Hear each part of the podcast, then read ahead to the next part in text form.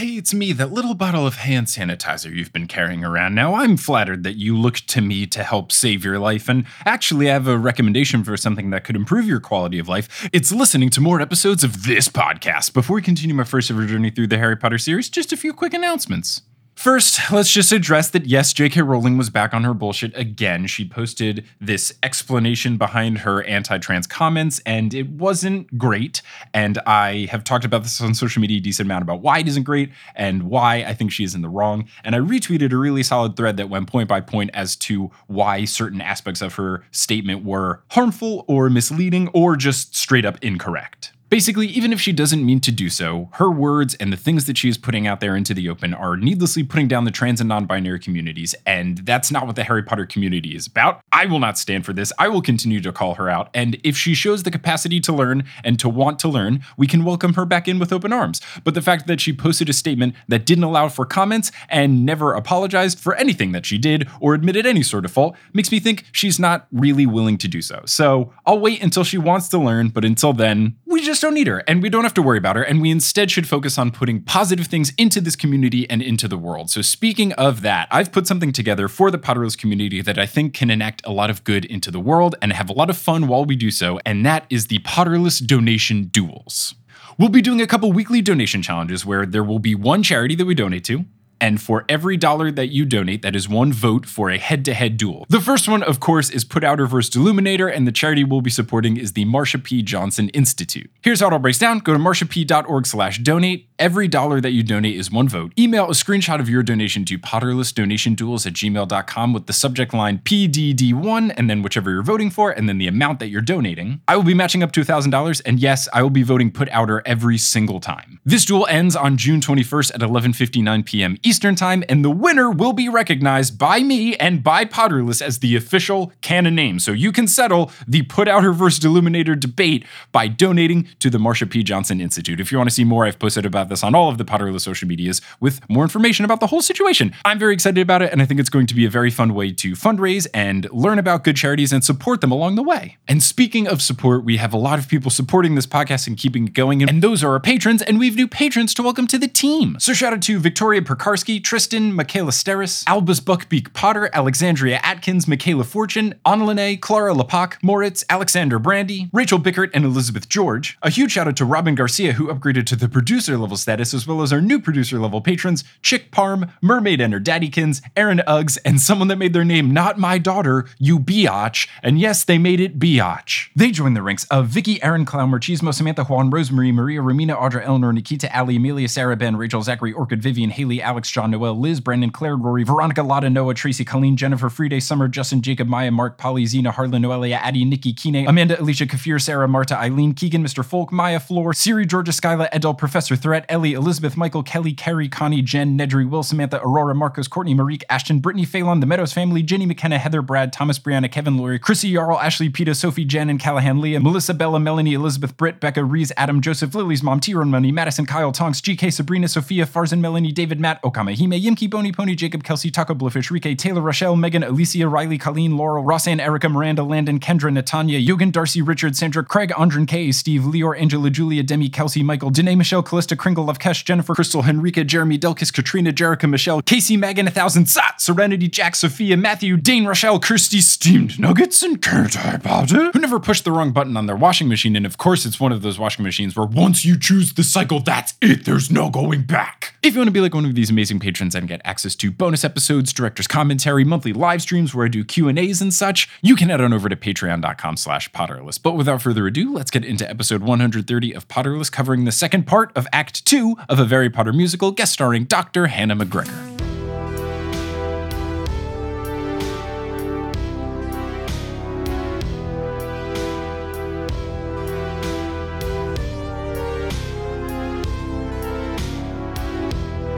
Internet, and welcome back to another episode of Potterless, the tale of a grown man who didn't read the Harry Potter series as a kid. He did as an adult, he watched and read a bunch of other things, and now he's getting onto a Harry Potter musical because literally thousands of people told him to do so. My name is Mike Schubert, I'm that grown man, and I'm here joined today by someone who is not necessarily a fan of a Harry Potter musical, but I'm doing my darndest to make her like it a little bit more. It's Dr. Hannah McGregor. Hannah, how's it going? Oh, you know what? I'm having a really good time listening to you describe the things that you found funny. if you can walk away appreciating just a little bit more of the musical, I'll feel like I've done all of my listeners a service. I think I might walk away feeling like charmed by your capacity to be entertained by very low hanging fruit jokes. but I don't think I'm going to like the musical more. if the if the output of this is that you lose respect, whatever respect you had for me, so be it. So let's just get right back into the remaining bits of the second act of a Harry Potter musical. When we last left our heroes, Dumbledore died and Harry sang a song about it, and then Quirrell joined in. So now the Death Eaters tell Voldemort that Dumbledore is dead and the Death Eaters have control of Hogwarts Castle. After that, Ginny comes in to talk to Harry. He feels alone, so she sings a song to try to cheer him up. I felt the same way about this song as the other time Ginny sang, which was the lyrics are fine, but her singing ability is very strong. I think she's a very talented singer. Yeah, absolutely. I didn't appreciate it as much at first, but then it becomes very soulful and has some serious Amy Winehouse vibes. And then everyone starts joining in. Hmm. And I really, really liked it. So Darren Criss joins in and he starts really getting into it, which I appreciated. And then Ron and Hermione come in and they all join in. And I legitimately choked up when it happened. I thought it was very solid. And they end it by doing all these harmonies and stuff. Maybe I'm just a sucker because I'm so bad at singing and I could never do anything close to any of this. But I found this to be the most impressive song of the musical. It's also one of the songs that has some sort of built-in musical jokes, which I really enjoy as well. Like they're doing this really soulful song, but then they get a little bit sort of parodic in terms of uh, the riffs that they're doing, and then like Yes. referencing the riffs that they had been doing. like it, it was a little bit silly in a way that I enjoyed because I do find sometimes the songs are less funny than they could be. Speaking of addressing the songs and stuff, right after they finish this song, Hermione goes, All right, now that we got that four part harmony out of the way, why don't we find the Horcrux? Yeah, right? It's cute. it's very cute. So they try to figure out where the Horcrux could be. Ron has these wild suggestions where he's saying, if I had a Horcrux, I'd hide it under the ocean or whatever. Hermione then, which this is, I think, potentially one of the strongest jokes in it. And again, it's what we've been saying is good. Referential of Harry Potter, very quick, is Hermione lays out a theory of where it could be. And she just describes the plot of book 7 mm-hmm. where she's like, maybe it's out in the English countryside and we spend many weeks camping and looking for it. And then Harry just goes, well, the medallion says that's dumb, so we're not going to do that. I did really enjoy the joke. The medallion says that's dumb. it's really solid. I'm telling you, you're going to love Puffs. Okay. The necklace, as they listen to it, says that it's going to be in Dumbledore's office.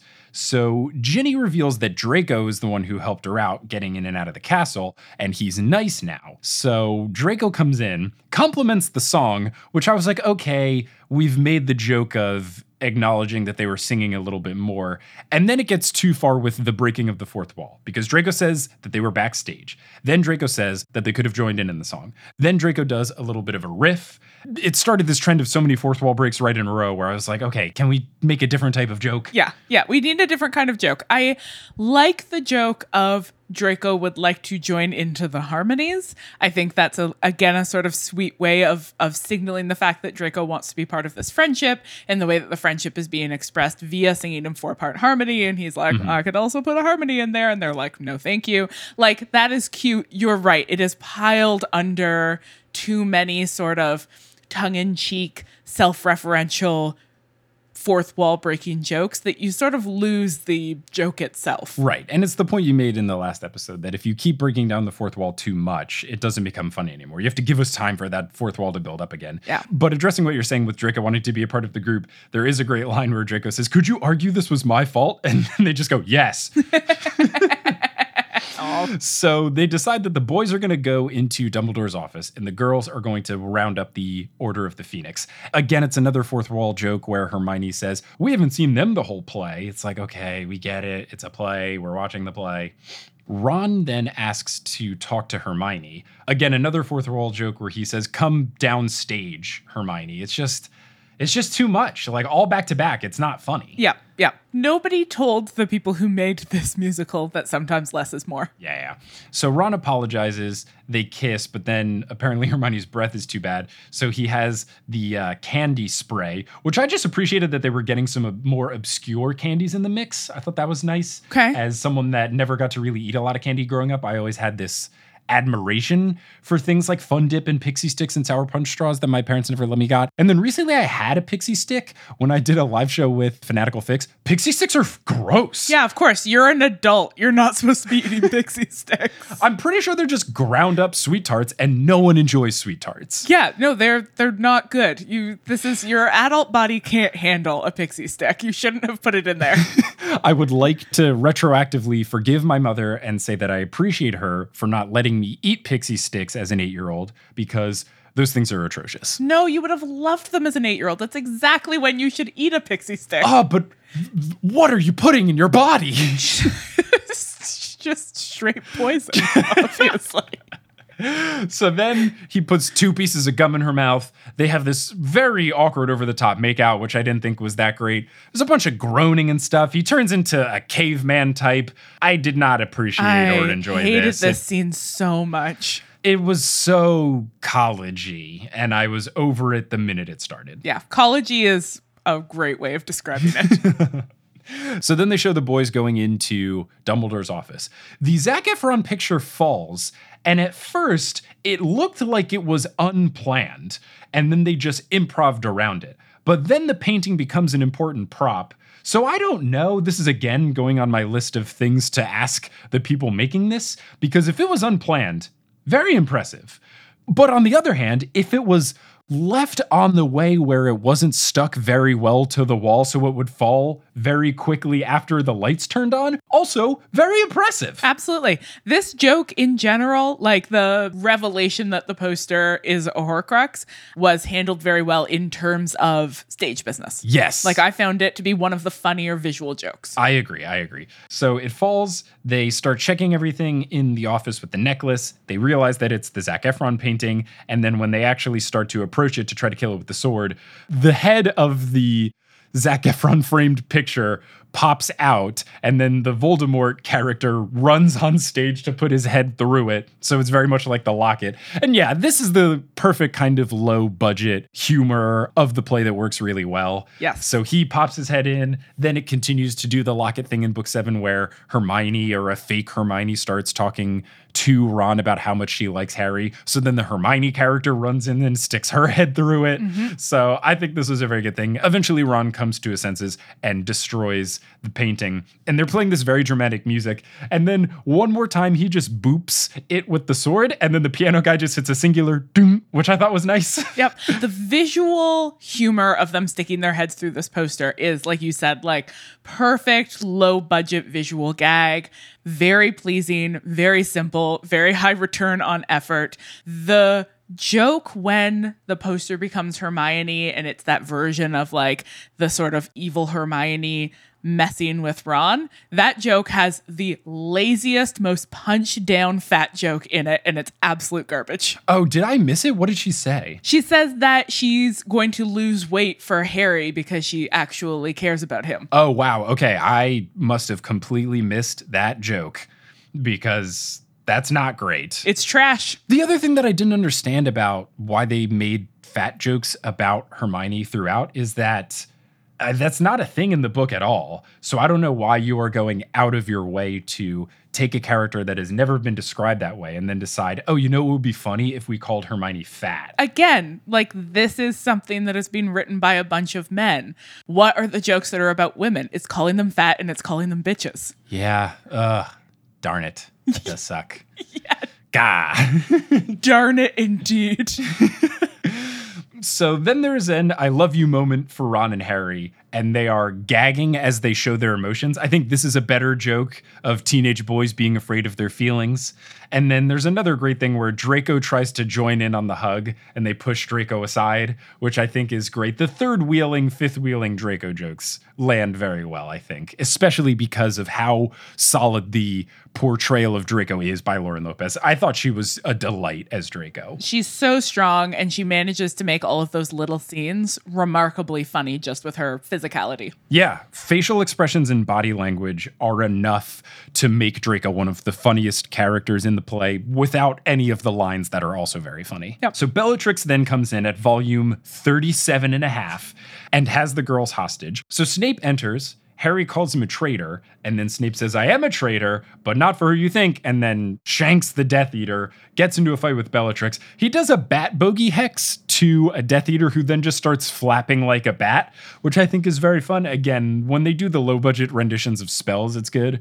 But then an example of it that I didn't think worked very well is that Bellatrix does some spell that makes a snake bite Snape's dick. Such a dumb joke. It was like Serpententia or something. I just this is the kind of thing where it would have been funnier. What makes the Bat Bogey Hex joke funny is that it's in the book and then you've changed what it does. I feel like you could have done something else.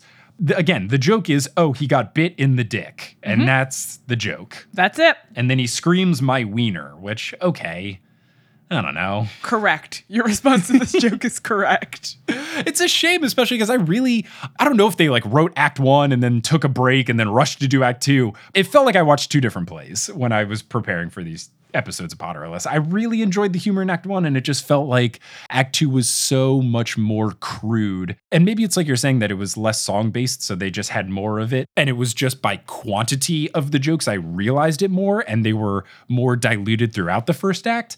But it just didn't feel like this was the same vibe of the first act of the play. Yeah, I suspect it's that you can just notice it more because you've got fewer songs to distract you. So Molly then enters, kills Bellatrix. This is the one time saying bitch is okay because it's a reference from the book, right? Mm-hmm. Is this this is okay? This is fine.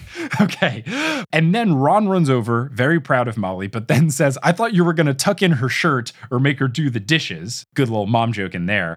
But then Molly does the clap in the ear thing, which I already talked about in the first episode, that I don't enjoy that that was a thing. That's how the Weasleys show displeasure with each other is they clap in their faces. Yeah. I don't know. Was that ever a thing for you? I've never seen this before. I don't like it. It seems to me like they're trying to do some version of like a stage slap. Right. That it's supposed to be at least a reference to physical violence, and I don't think that it's funny. yeah, I don't find physical abuse, fake or otherwise, necessary or funny. It's not funny. You know what is funny is the version of disapparating and apparating that they do. I know that this is Oh, already yes. just a joke from Act One and it's used better in Act One, but I just want to acknowledge that in terms of bad stagecraft representing spells, that is my favorite one that they just scream disapparate and walk through a door. It reminds me of I was in a production of A Midsummer Night's Dream when I was in college, and you can find it on YouTube if you Google Rice University Midsummer Night's Dream. They actually did a really cool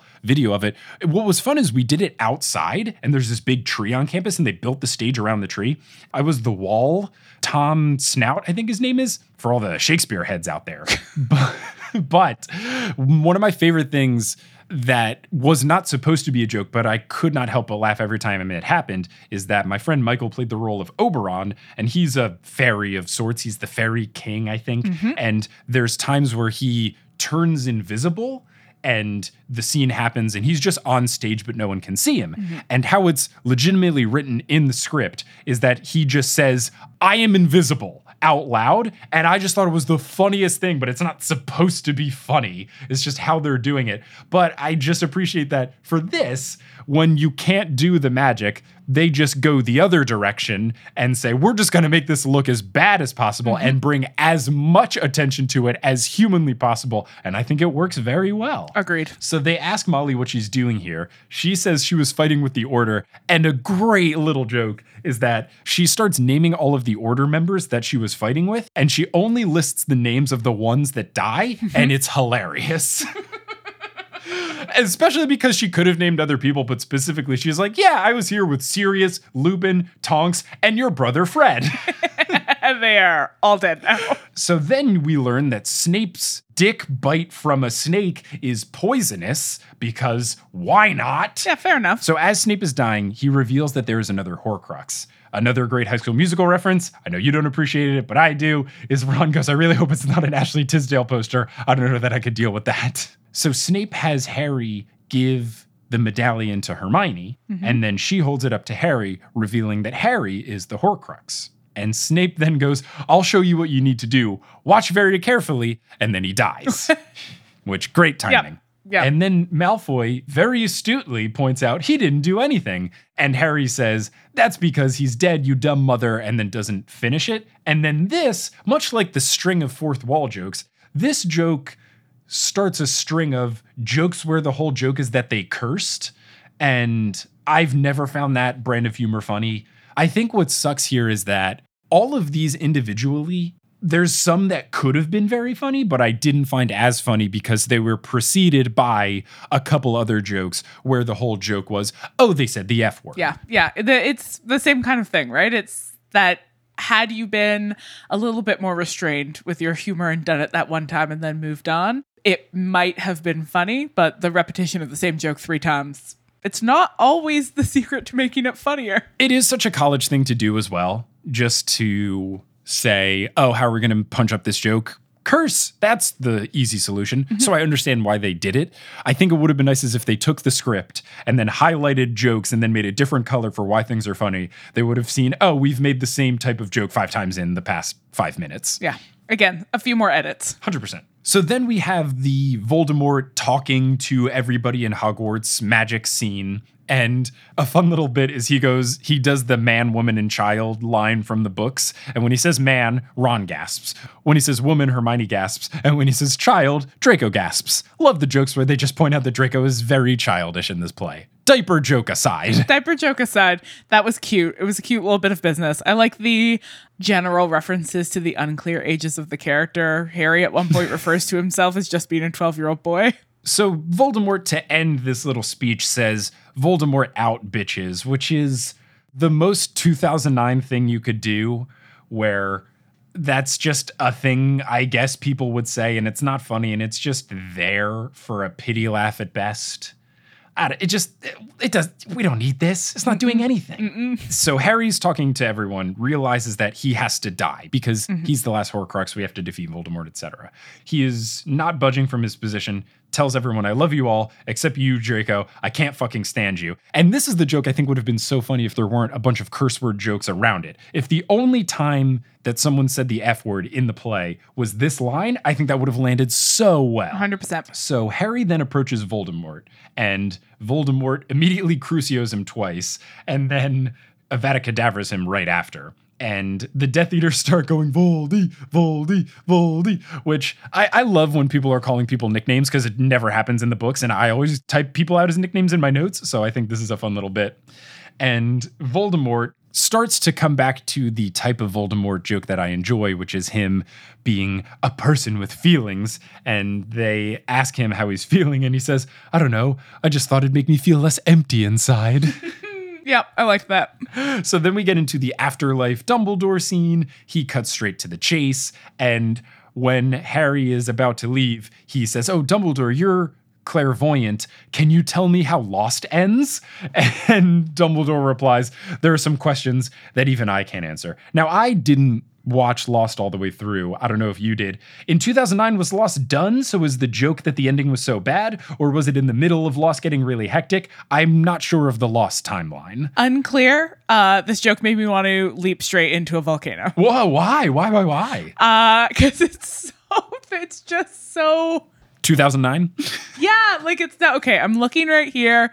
Uh, Lost ended in 2010. Oh, so so this it would have been right in the heart of speculating about how it was going to conclude. Oh, so before it was bad. My understanding of Lost is that it had such a great setup for what the ending was going to be, and then the writer strike happened, and then the ending was bad, and there's a polar bear and a smoke monster somehow involved. I think the joke here is that there was a huge amount of sort of fan speculation about what the ending was going to be. Got it. Um, and like online theories everywhere about like what was actually happening. I think part of why the ending was so weak is that uh, the fan theories were so spot on that the show creators changed. Oh, they did the that? premise because they didn't want the want it to be exactly what the fans had hypothesized that it was. I think That that's part of why it got so weird at the end. Anyway, this is just one of those jokes that like the whole joke is a thing that is happening. Like Lost, you've heard of that. I'm like this isn't a joke. It's just a reference to a thing that exists. Yes. I can understand what they were going for. I didn't find it particularly hilarious, and I didn't watch Lost, so it didn't have any sort of nostalgia factor for me at all. Speaking of, I don't know, did you you read the Harry Potter books as they were coming out, right? I did. Except the seventh one, which it turned out I'd never read. Have you read it since? Yeah. Okay.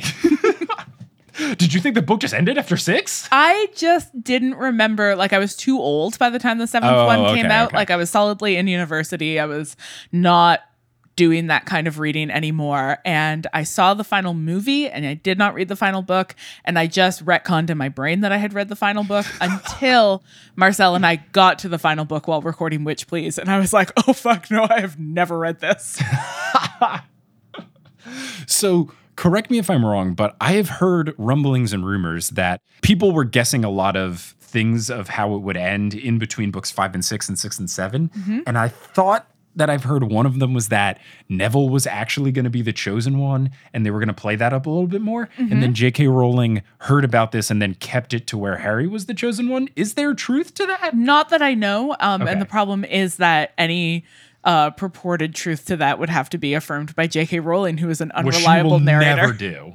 Never will ever do that. She just can't be trusted. Do you know what that Neville theory was? Or how he would have been the chosen one? I don't know how that would have played out. I mean, he is like like that's the revelation, right? That he could, Could have, have been, been the it. chosen one every bit as much as Harry could have, and that like that actually happens in the books. And so when you realize that what actually happened is Voldemort decided it was Harry, and by virtue of trying to kill Harry, made him into the chosen one, then you realize that like it easily could have been Neville. And you can see a sort of way that the conclusion plays out where it's like because the um prophecy itself was unclear, then the question of who has the power to defeat Voldemort is also unclear. Yeah. Okay. That's what I understood. And that's what I guess confused me about this fan theory is I felt like the book addressed this alternate reality situation. So I don't know what other way it could have gone. I'll have to do a uh, further deep dive in a future episode of Potterless. But we have a musical that you don't like to discuss. Yeah. Not so fast, past Mike. Hey, everyone. It's me, editing Mike. How's it going? Oh, man. I've been in this whole episode. I've missed you all so dearly. Yeah, past Mike. We do have more of the play to discuss. But before we talk about the rest of the play, we got to show love to our sponsors in a little segment that we like to call Wingardium Adridosa.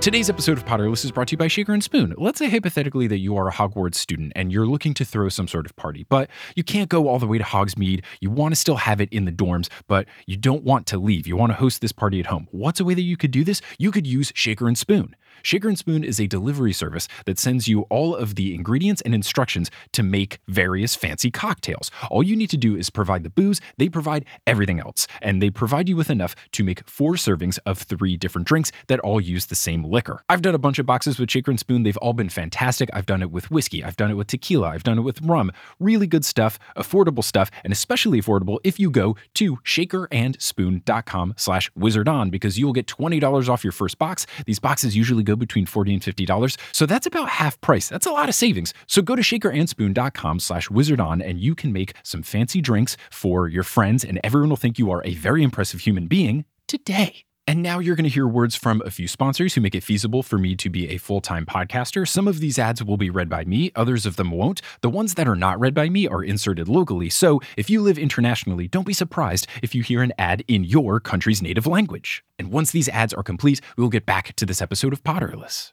This episode of Potterless is brought to you by Arena Club. Now, if you listen to this podcast, it should be no secret that I am both a sports nerd and more of a traditional nerd. And when you think of these two types of nerddom, there's one thing that links them together, and that is card collecting. Whether you are looking to buy, trade, sell, or display a card collection of sports cards or Pokemon cards, you should check out Arena Club. ArenaClub.com is the place where you can do all of these things. I have recently made a purchase on the marketplace. I got Lieutenant Surge's Raichu, which is my favorite Pokemon, and I didn't even know that there was a Lieutenant Surge version of the Raichu. So that is a card that I now have, and it's not just some digital thing. I can have this card physically mailed to me. So there's a bunch of cool stuff you can do with Arena Club, including their slab packs. If you have ever done any sort of card collecting, you know that ripping packs or repacks can be a zero transparency type of thing where you're just hoping you get some sort of cool card. But what's nice about the slab packs with Arena Club is that you have full transparency. You see what available cards are there, what your percentage of getting them is, what the gradings are. So it is not a complete black box. You're going into this knowing what cards you might get. And I've been using Arena Club and it's pretty cool. It's very easy for me to look up different cards. I can favorite them, see what I want. And then whenever I want them shipped to me, I can get them shipped to me and then I'll have the physical versions of them. Right now, you can get 10% off your first purchase by going to arenaclub.com slash potterless. Wow, that is a wild offer. 10% off a $400 slab pack is 40 bucks right there. Anyways, that's arenaclub.com slash potterless for 10% off your first purchase. So if you want to collect some cards or rip open some packs in a more transparent way, whether you're a sports nerd or a Pokemon nerd or all sorts of nerds like me, you can use Arena Club today. Seeking the truth never gets old. Introducing June's Journey, the free to play mobile game that will immerse you in a thrilling murder mystery. Join June Parker as she uncovers hidden objects and clues to solve her sister's death in a beautifully illustrated world set in the roaring 20s. With new chapters added every week, the excitement never ends. Download June's Journey now on your Android or iOS device or play on PC through Facebook Games.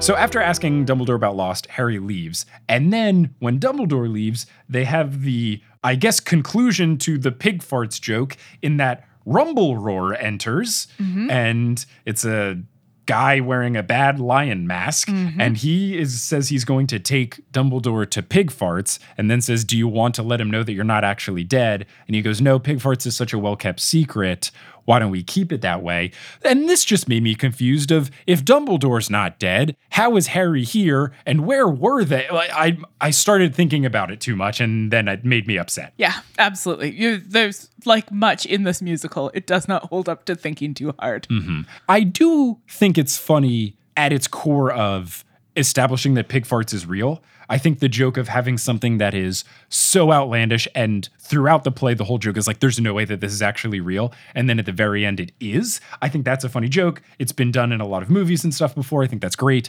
I think that could have been better if I didn't have all these other questions around it of how is Dumbledore not dead? I am confused. Where are they? What's going on? It made me completely lose sight of the things that I enjoyed about the joke they were going for. Oh, again, the fact that you are holding together some form of like narrative and logical consistency in this show is absolutely baffling to me.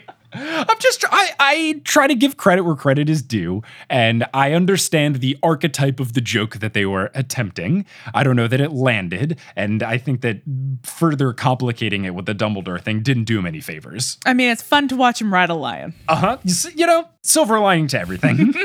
yeah. So then there's a Ron hype up song, which I was not super keen on, mainly because it wasn't funny.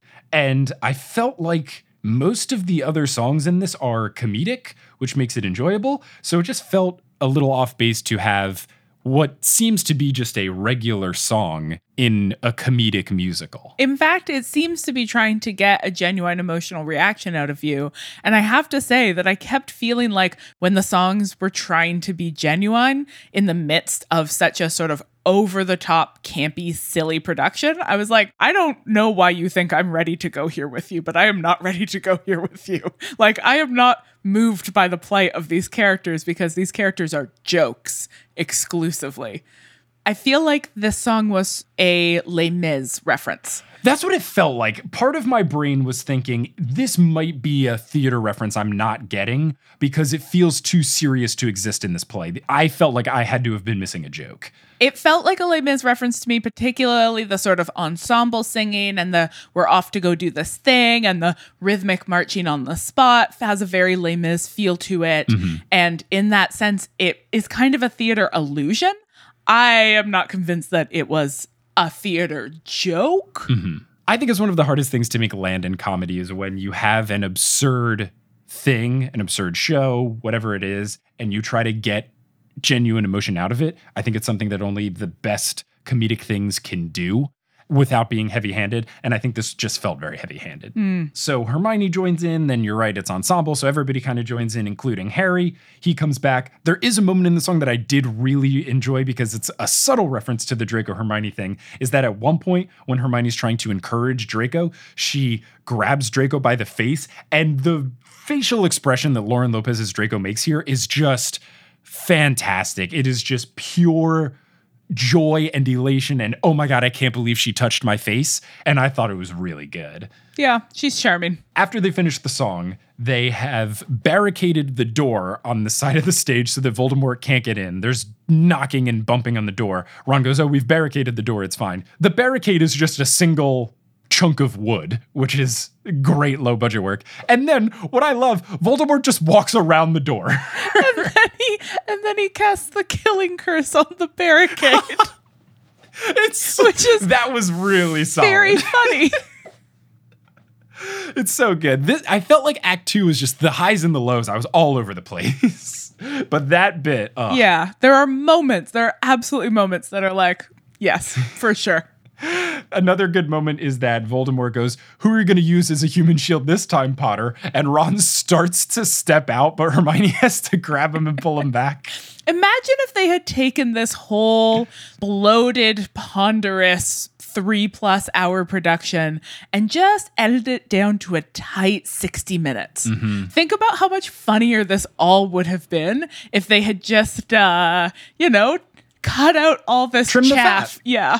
I think it would have been great had they known that it was going to be big and successful. I think they would have probably tried to do less, and because of that, they could have whittled it down. If they didn't try to do a joke about all seven books, Yeah. they could have just focused on the things that were working rather than try to cover all their bases. Harry then starts to get into the duel scene, and what I actually appreciated about this is just because the eighth movie messed this up so poorly, it was nice to see someone do the duel between Harry and Voldemort correctly.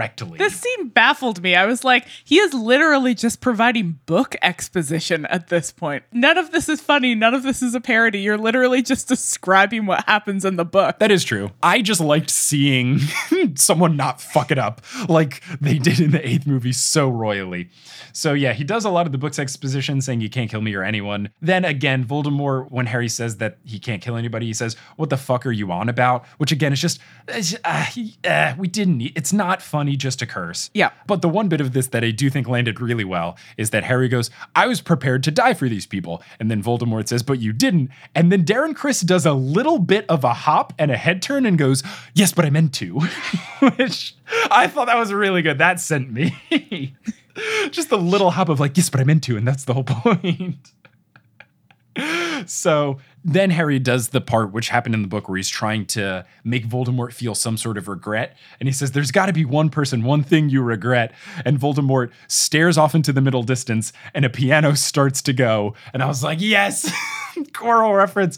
And then he just screams no and then cuts it, which I think landed well. I Yeah. like when they fake out that they're about to sing songs in a musical because in a musical, anything goes and you could sing at any moment. So it's fun when it's like, Oh, here they go. And then they stop it. I appreciate that joke. Yeah, that would be, they use that joke a number of times in the second act. The second act, which is notably lacking in actual songs. And so Yeah, did, maybe that's why. I did find myself being like, maybe instead of psyching us out every time, you could put some songs in this musical. That would be nice. so then they do the spells, which kills Voldemort. Mm-hmm. Harry wins. And then he starts aggressively making out with Ginny, which I didn't need. And then Ron and Hermione do an aggressively gross makeout. Again, very collegey, and college kids think it's funny. Oh, look, he licked her face. It's funny because people don't actually do that. Mm-hmm. The worst form of physical comedy. Right. Neville then comes in with Dumbledore's will, which I think is, again, a great joke because it's actually making fun of something in the books. It says, In the event of my death, Gryffindor wins the House Cup. then. Good. It's a good joke. which is on brand and probably would be there. Which also is fun because on the Potterless Patreon, I have at like you can list all the benefits, and for all of them at the very end, I have n 10 points to Gryffindor for every single thing. So every now and then people will either email or make a little post that says, Can my 10 points go to Hufflepuff or Ravenclaw or whatever? And I always reply and I say, Well, Dumbledore would have just given the points to Gryffindor anyway, so what does it matter? I'm gonna point out how many times you have said that things are funny because they remind you of a thing you do. You know, I just feel a kinship. I like. I. I, I mean, I'm not gonna. Sh- I. I think. I think I'm very funny. I'm not gonna act like I don't. Whew. I host a podcast where it's just me. I'm in every episode. You're like, you know what's really funny? me. I'm hilarious. So then the will goes on. It says Hogwarts goes to Harry Potter, my chocolate factory goes to Charlie, and Toontown goes to the Toons. Which I don't know. I think it would have been funnier if they stopped at Chocolate Factory, but I don't know if this is also because is Toontown a Roger Rabbit reference? I have not seen who's fr- who framed Roger Rabbit. That is my understanding, yes. Okay, cool. So I didn't know if that joke was, I thought it would have been funnier if they just left it at Chocolate Factory, or if I was just like, I don't get the reference, so therefore this joke is bad. Well, you know, rule of 3s Mm-hmm. It is funny to leave Hogwarts to Harry Potter. That's very solid because he would be terrible at it. Hey, where was McGonagall in this play? Now I'm Yeah, mad. McGonagall's not- Where was McGonagall? Yeah, you can't have a real female character. Oh no! Oh no! Oh no! They don't have any female professors. No, of course not. Oh, there's no McGonagall. There's no Sprout. There's no Hooch. There's no Trelawney. There's no Umbridge. Fuck. Hannah, no. I'm really appreciating how belatedly you're like, wait a minute. Wait a All the second. women are gone. Where are the late? I mean, they had Molly, so at least that's something. oh man. Woo. Uh, yeah, no, um, not strong. I do like the idea that uh, you can leave a school to somebody in your will because that's not how schools work. Hey, it's a private school. Who knows? So Harry then says, Oh, well, all the teachers are dead, so butterbeer's on me. And then they leave. So then we get into a scene where Quirrell is leaving Azkaban. It's his last day. He's talking with a Dementor, which just funny that a Dementor is talking. this is the final scene, right? Like the Yes, story is. has concluded, and in lieu of the terrible epilogue we get in the books, this is the epilogue that we get. and it's great. It's a much better epilogue than the book epilogue. I agree. And I think this is the most perfect and profound way to end the play because I think overall, my favorite thing about the play is the Quirrell Voldemort dynamic and everything surrounding it. I think it's very funny. Draco being a very close. Yeah, I'm gonna say you misused the word profound just now, but otherwise, otherwise, sure, it's a good way to end it. very close second of Draco, but I think that to end it with this dynamic, which is one of the more unique things that the play has done, I think that's a great choice, and I appreciated the scene. So Quirrell's talking to a Dementor. Funny that a Dementor is just talking. The Dementor says that all of the happy thoughts I've eaten from you were of this one guy. Do you want to talk? And Quirrell says no. And then the Dementor reveals that Voldemort is dead. So Quirrell falls to the ground, throws his stuff aside, and then pantomimes skipping a stone across the water, which was very solid. And I laughed further about this because I was watching with closed captioning, and they've manually entered the closed captioning, so it's all correct. But at this part, in the closed captioning in brackets, they wrote skip, skip, skip, skip for every time you see his face do it. And that made Matt, that just made it twice as funny. That's cute. So then you have Voldemort enter in a white hooded robe. Mm-hmm. And then Voldemort comes in saying, Hey, you, which I love that we're just back to rom com stuff. And he says that there's part of him that can't be destroyed and it lives in Quirrell's heart. He's all the way across the stage when he starts this line. So he has to run comically far to point to his heart when he does it. I don't know if this was intentional or otherwise, but I enjoyed that. And then the line that Quirrell says to him is, So you came back? And Voldemort goes, I came home. which is very solid. And then there's a line which I had seen in GIFs a lot. Now I understand the context as Voldemort then says, You think killing people might make them like you, but it doesn't. It just makes people dead. You know what? That's a really great lesson to take out of this whole thing. if we can learn anything from this play, it's that.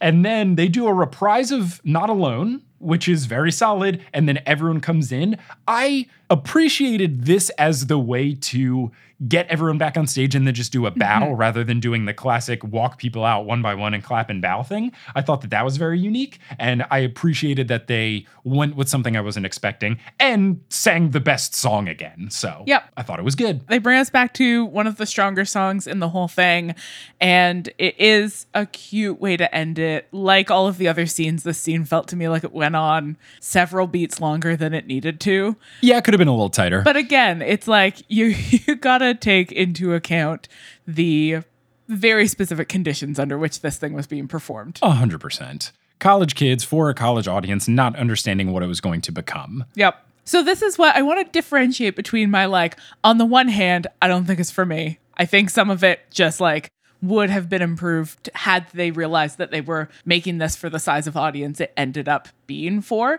There's no way they could have predicted the way that this was going to go viral. Yes. But there are also like this whole thing is deeply symptomatic of a lot of really distressing forms of thinking that have not been left behind in 2009, that are absolutely still mainstream forms of thinking. It's so rooted in this white masculine perspective that makes it possible to like write out half the female characters and you don't even notice. Yeah. Like they're so irrelevant to the story that you can like miss the fact that the character almost all of the char- female characters are gone and all of the ones who are still present are positioned almost explicitly as objects of sexual desire to the male protagonists. Yeah, not a very Bechdel test passing production. I mean, it's just the fact that so many people like this anyway is an indication to me of how much patience and tolerance people have for this kind of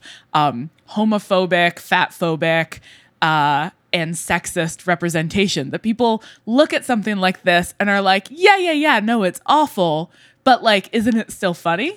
Yeah. And it's like, sure, there's there's little comic bits on the stage that are funny, but like the fundamental flaws in this whole thing, which I don't think can be excused by the fact that it's an amateur fan production, make it just like past the pale for me. Yeah, I can understand. I think it's probably in the same vein for me of why I don't rewatch a lot of comedies that came out in this time period, even if I thought they were funny at the time. I don't think that comedy in general from this era ages very well. And it's the kind of thing where I still enjoyed watching this. There were a chunk of moments, and they all seem to happen in Act Two. There were some in Act One, but there were some moments that made me uncomfortable and stuff. Enough to the point where I don't know that I'm going to be rewatching this. I also don't like musicals that much, so I don't know that I'm going to be like really coming back to watch this when I'm bored, kind of thing. Yeah, I can understand where you're coming from. I think what might be the reason why people give it more of a pass is partially because it is Harry Potter and mm-hmm. this is what people like. I think it also could be a thing.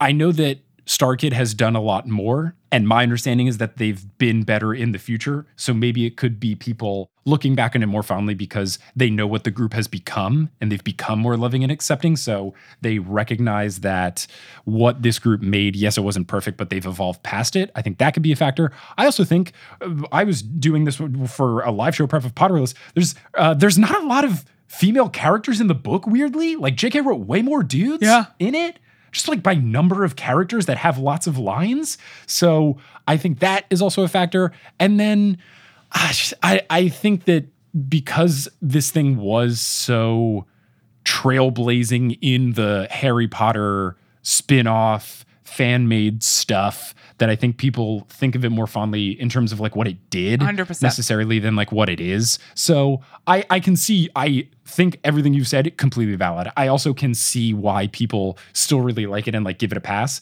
and I uh, see both points and I don't think that these things should be glossed over. I understand why some people do, but like I appreciate this play for the the good that it did. I recognize it is not perfect.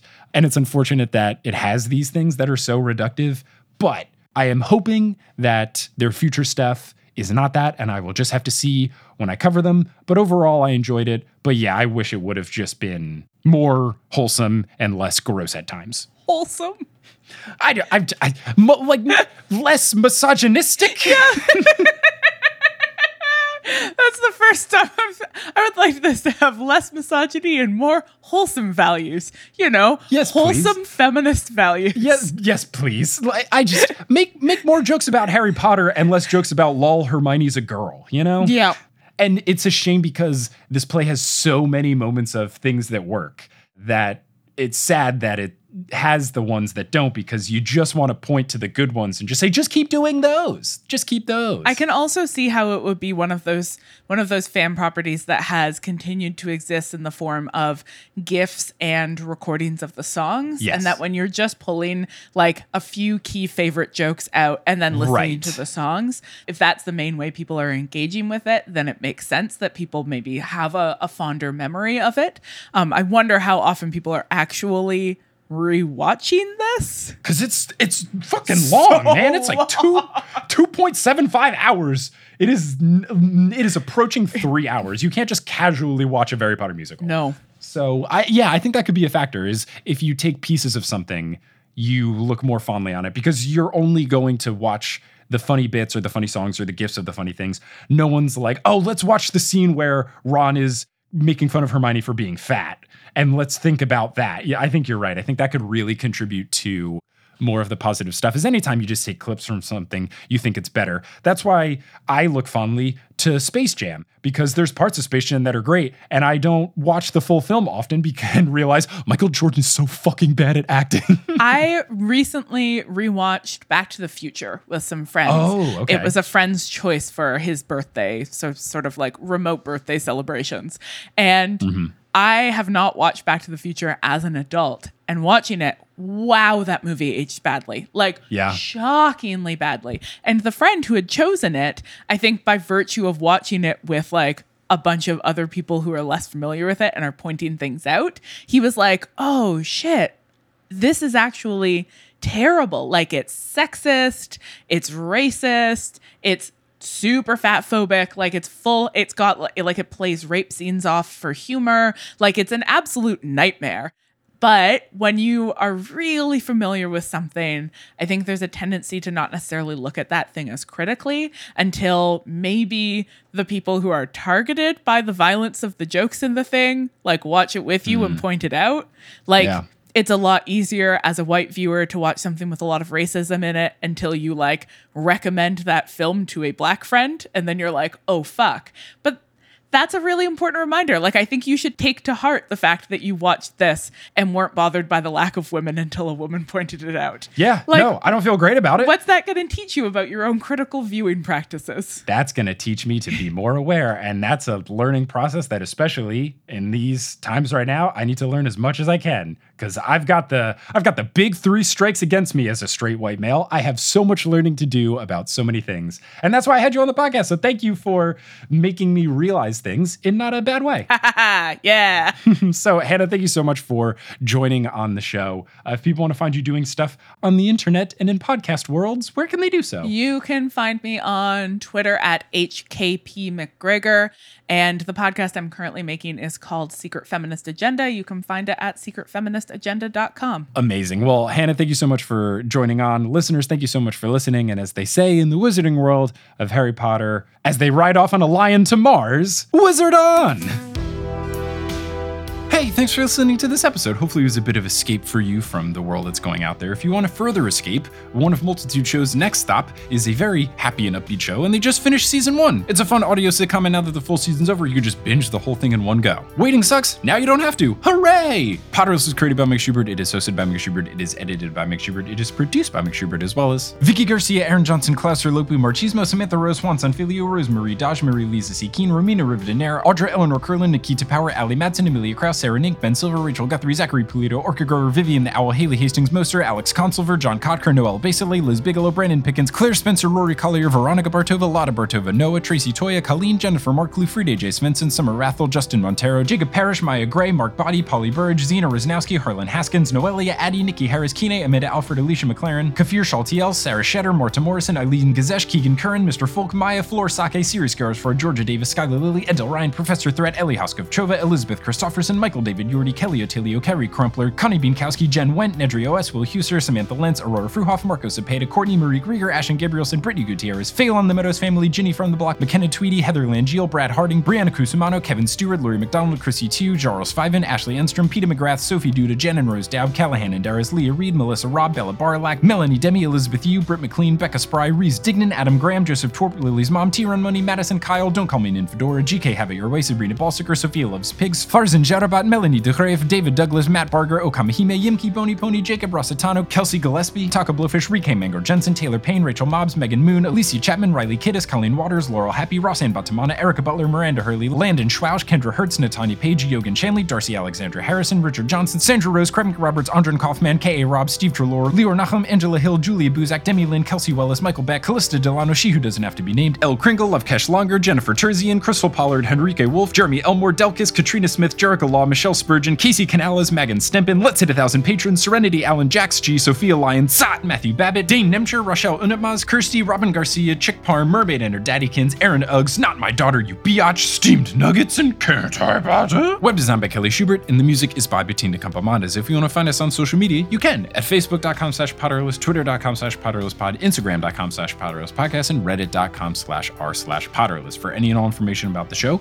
you can go to potterlesspodcast.com. For bonus content, you can go to patreon.com slash potterless, and for merch, you can go to potterlesspodcast.com slash merch. If you want to tell someone about the show, whether you reach out directly or leave a rating and review online, that really does help. Thanks so much for listening, and until next time, as they say in the wizarding world of Harry Potter, wizard on!